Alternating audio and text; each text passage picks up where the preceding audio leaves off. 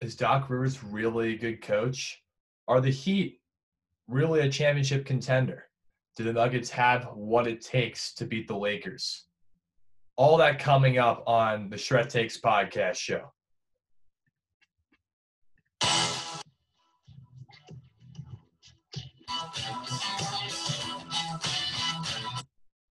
Welcome back to the Shred Takes podcast show. Glad you guys can come back with us. So, as I said at the beginning of the program, so today I'm not going to be talking about the A10.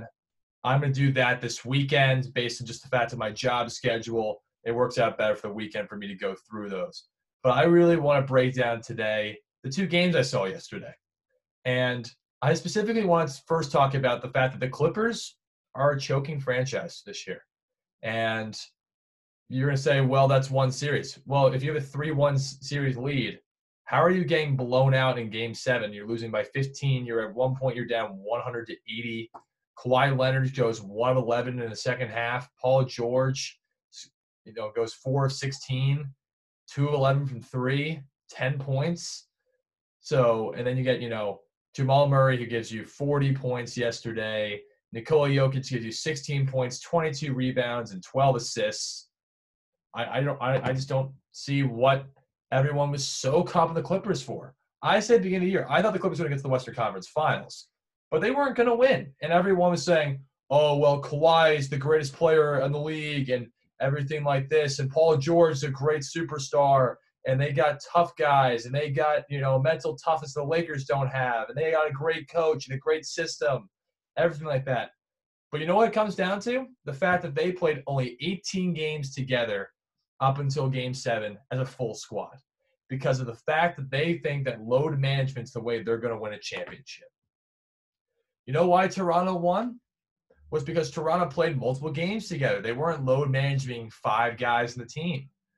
Kawhi Leonard wasn't playing only you know one game a week. Paul George, oh, you know that, that, that kind of stuff. And then that's just kind of the problem with the rest of the team.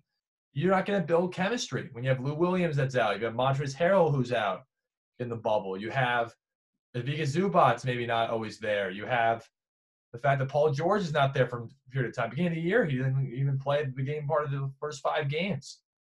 So I sit there and say, no wonder the Clippers are just not good. And I also watch them this year. Yeah, they played great against the Lakers in the two wins they beat them in.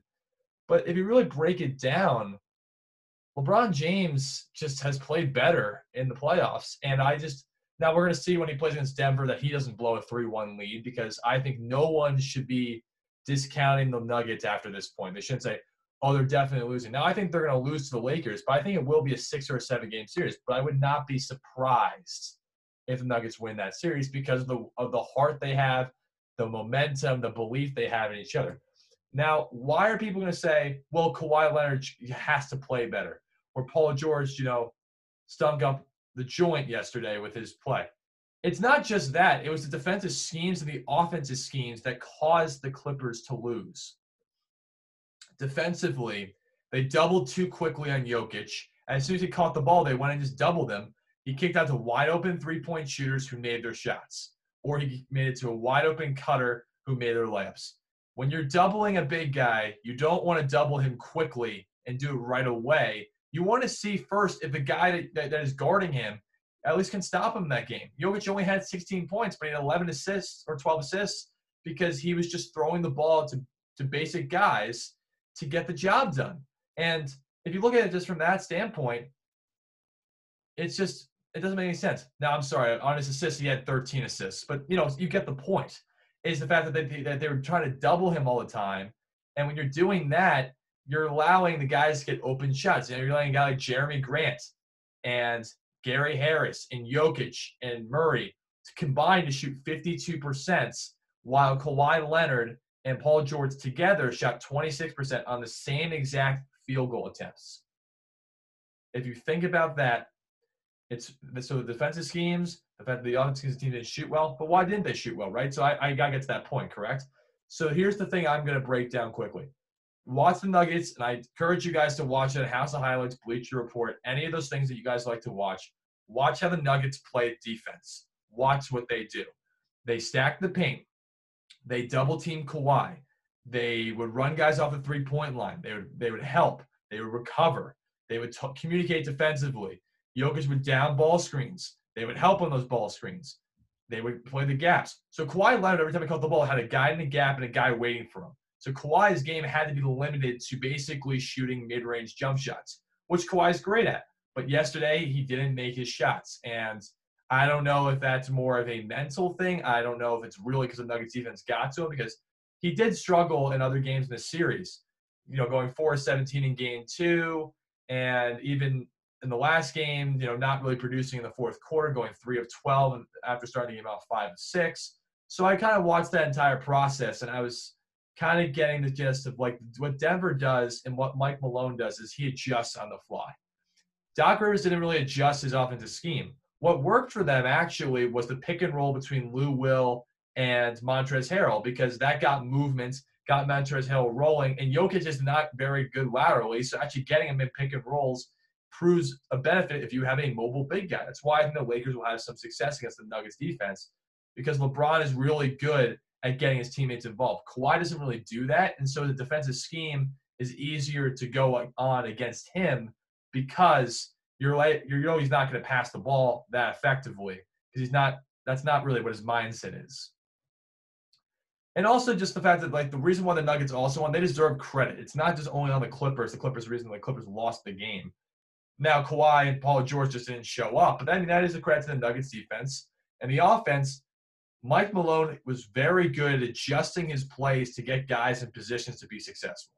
Now Jokic was killing it all series, and he didn't have a great offensive scoring night for for his standards compared to going into Game Seven. He was averaging 26 points a game in this series, a little under 25.8 to be exact, and he really did a great job of putting Jokic in situations where Jokic had to be a playmaker, or Jokic get the ball and would come up a pin down, you know, a little dump off to a guy, or get in the post, have a guy cut immediately, little dump in. Because relying just on him to throw out the three point shooters, even though three point shooting is very efficient today's NBA, percentage wise, it's easier to shoot a two point shot than a three point shot. So he mixed that up. And, and also putting Jamal Murray in pick and rolls where he had to get switches onto guys that couldn't guard him, such as Montrezl Harrell or JaMychal Green or Lou Williams.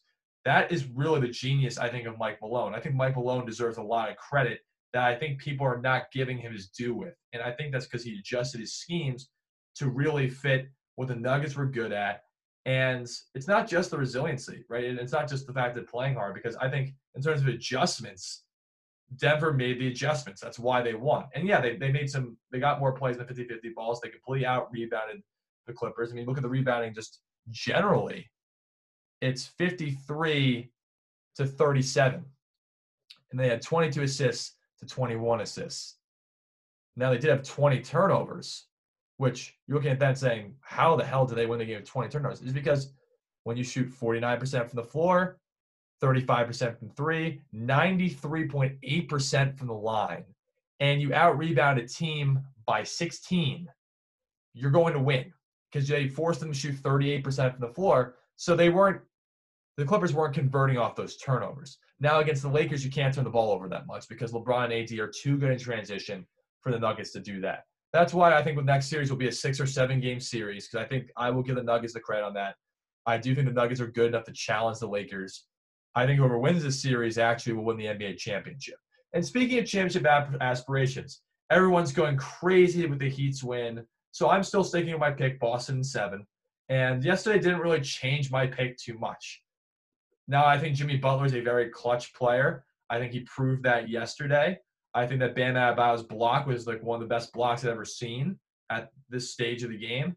And I think the Celtics did actually a very good job yesterday. I think what they need to do a little bit better job of is adjusting to the Heat zone a little better. I think they didn't really have anyone in the middle that was willing to create. They were kind of just having a guy float to the middle and float to the outside and then rely on their three point shooting. Boston is the second worst three point shooting team in the bubble playoffs right now. The Lakers are the worst. And the reason why they're winning is because they're the number one defensive team. But the Heat are also a very good defensive team. The Heat can shoot. But what the what the Celtics can do, and I'm gonna break this down for you pretty simply, what the Celtics can do is try to find ways to beat that zone. Because the zone really bothered them. That's where I really saw them struggle because they relied too much on three-point shooting. That's what a zone is designed to do. A zone is designed to, to use the length and the size of a team that's playing against. Say, you know what, we're going to force you not to score in the paint, but we're going to force you to beat us from the three point line. And actually, it works for dividends for them. I mean, like, you know, Boston shot 36% from three, which is not bad at all, but they only shot 44% from the floor, while the Heat shot 44% from three. And I credit that to the zone because Erik Spoelstra made the adjustments in the fourth, in the second half, and into overtime that allowed them to get that win.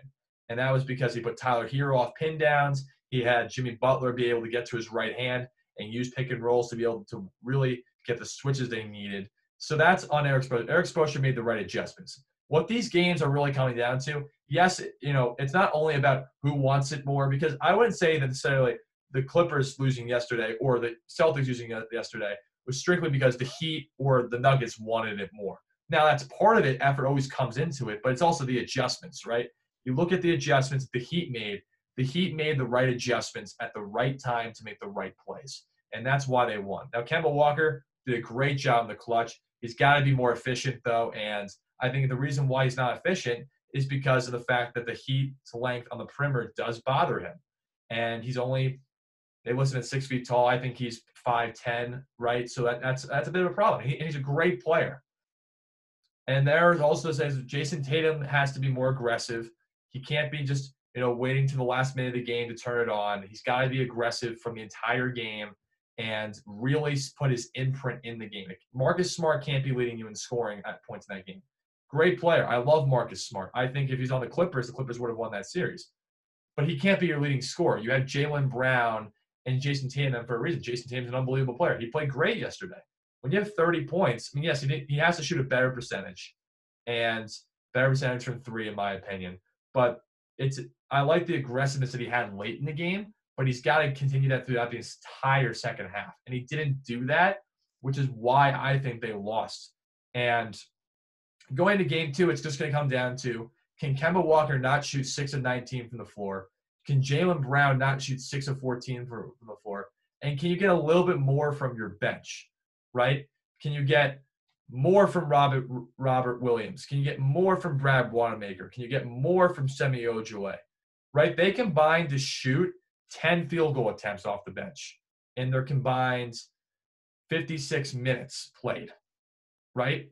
So sorry, 60, yeah, 56 minutes played. So, and that problem, and they were all minus in the plus minus. That's a problem, right? You got to have more production from your bench. And that's where Miami kind of beats them. Miami's bench has Tyler Herro on the bench.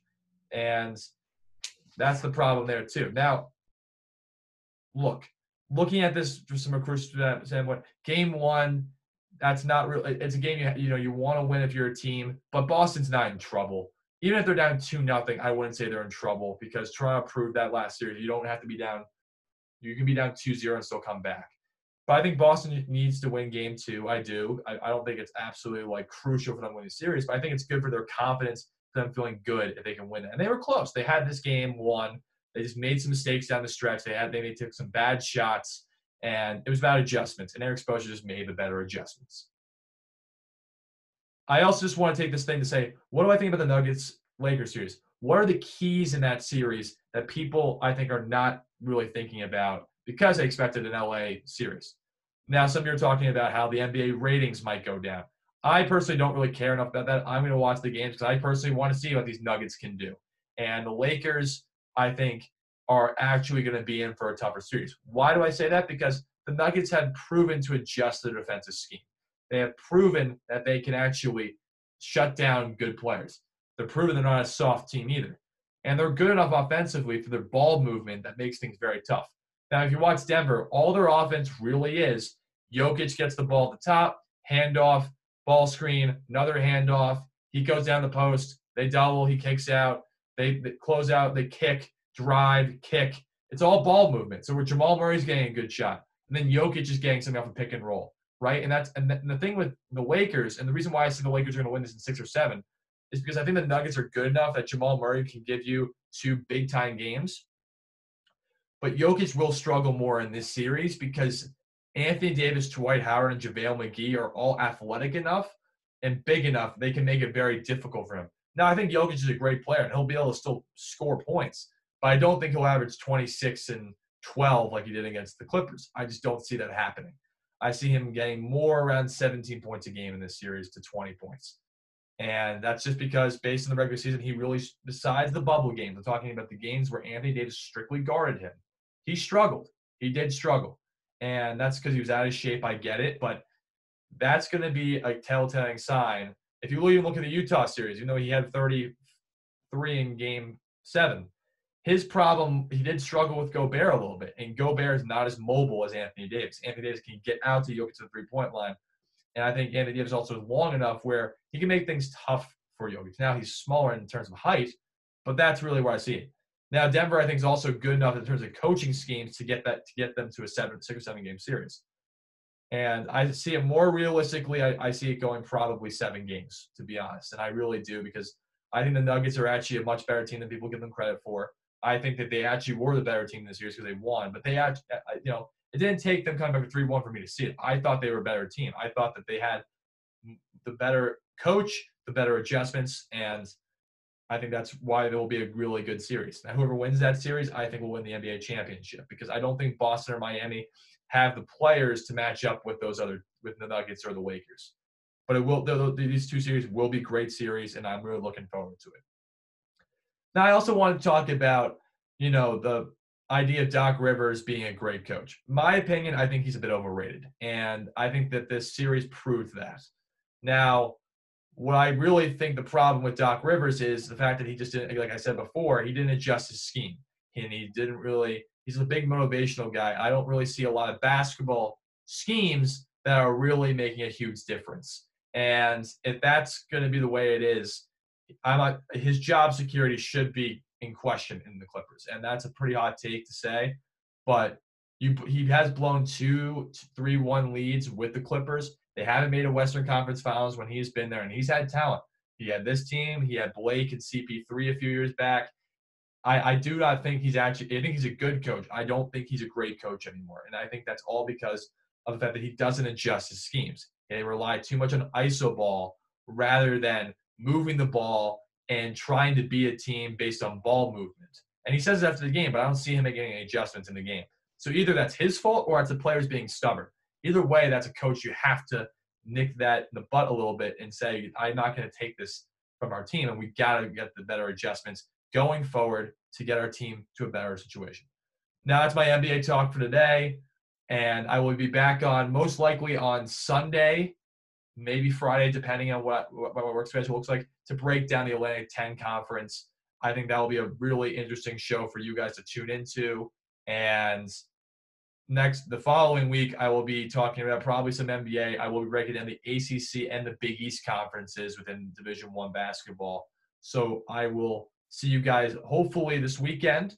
And I hope you guys stay healthy, stay strong, and are continuing to enjoy your life the way it should be and are trying to fight for obviously the right changes and the best ways to help society going forward. So I appreciate you guys tuning into the Shred Takes podcast show. And if you need any more information about it, follow my Instagram, which will be linked into this description.